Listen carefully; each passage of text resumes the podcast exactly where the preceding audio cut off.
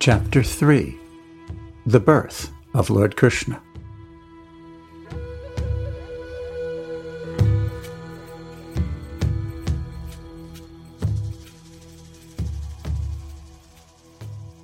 As stated in Bhagavad Gita, the Lord says that his appearance, birth, and activities are all transcendental, and one who understands them factually becomes immediately eligible to be transferred to the spiritual world.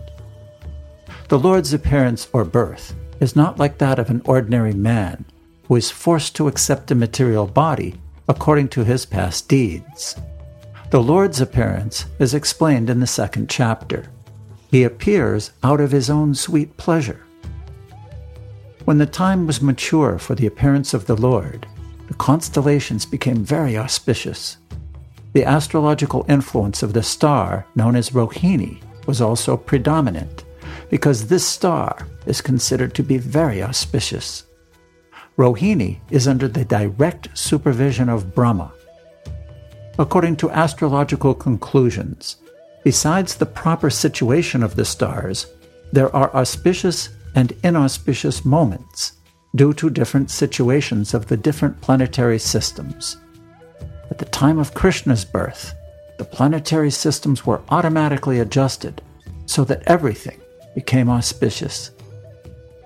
At that time, in all directions, east, west, south, north, everywhere, there was an atmosphere of peace and prosperity. There were auspicious stars visible in the sky, and on the surface, in all the towns and villages, or pasturing grounds, and within the minds of everyone, there were signs of good fortune. The rivers were flowing full of waters, and the lakes were beautifully decorated with lotus flowers. The forests were full with beautiful birds and peacocks, all the birds within the forests began to sing with sweet voices, and the peacocks began to dance along with their consorts. The wind blew very pleasantly, carrying the aroma of these different flowers, and the sensation of bodily touch was very pleasing. At home, the Brahmins, who are accustomed to offer sacrifices in the fire, found their homes very pleasant for offerings.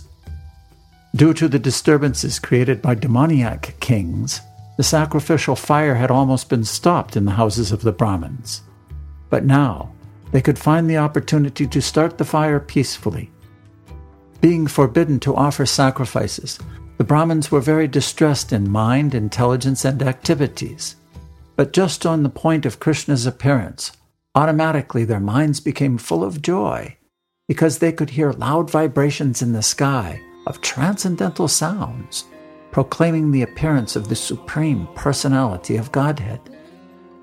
The denizens of the Gandharva and Kinnara planets began to sing, and the denizens of Siddhaloka and the planets of the Charanas began to offer prayers in the service of the Personality of Godhead. In the heavenly planets, the angels, along with their wives, accompanied by the Apsaras, began to dance. The great sages and the demigods, being pleased, began to shower flowers.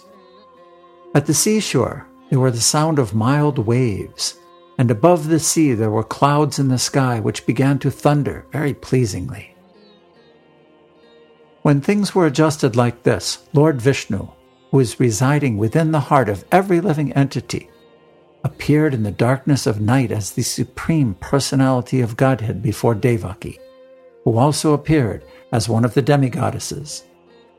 The appearance of Lord Vishnu at that time could be compared to the full moon in the sky as it rises on the eastern horizon. The objection may be raised that since Lord Krishna appeared on the eighth day of the waning moon, there could be no rising of the full moon. In answer to this, it may be said that Lord Krishna appeared in the dynasty which is in the hierarchy of the moon. Therefore, although the moon was incomplete on that night. Because of the Lord's appearance in the dynasty wherein the moon is himself the original person, the moon was in an overjoyous condition. So, by the grace of Krishna, he could appear just as a full moon. In the astronomical treatise by the name Kamanikya, The constellations at the time of the appearance of Lord Krishna are very nicely described. It is confirmed that the child born at that auspicious moment was the Supreme Brahman, or the Absolute Truth. Vasudev saw that wonderful child born as a baby with four hands, holding a conch shell, club, disc, and lotus flower, decorated with the mark of Shrivats, wearing the jeweled necklace of Kaustubha stone, dressed in yellow silk, appearing dazzling like a bright blackish cloud, wearing a helmet bedecked with the Vaidurya stone, valuable bracelets, earrings, and similar other ornaments all over his body, and an abundance of hair on his head.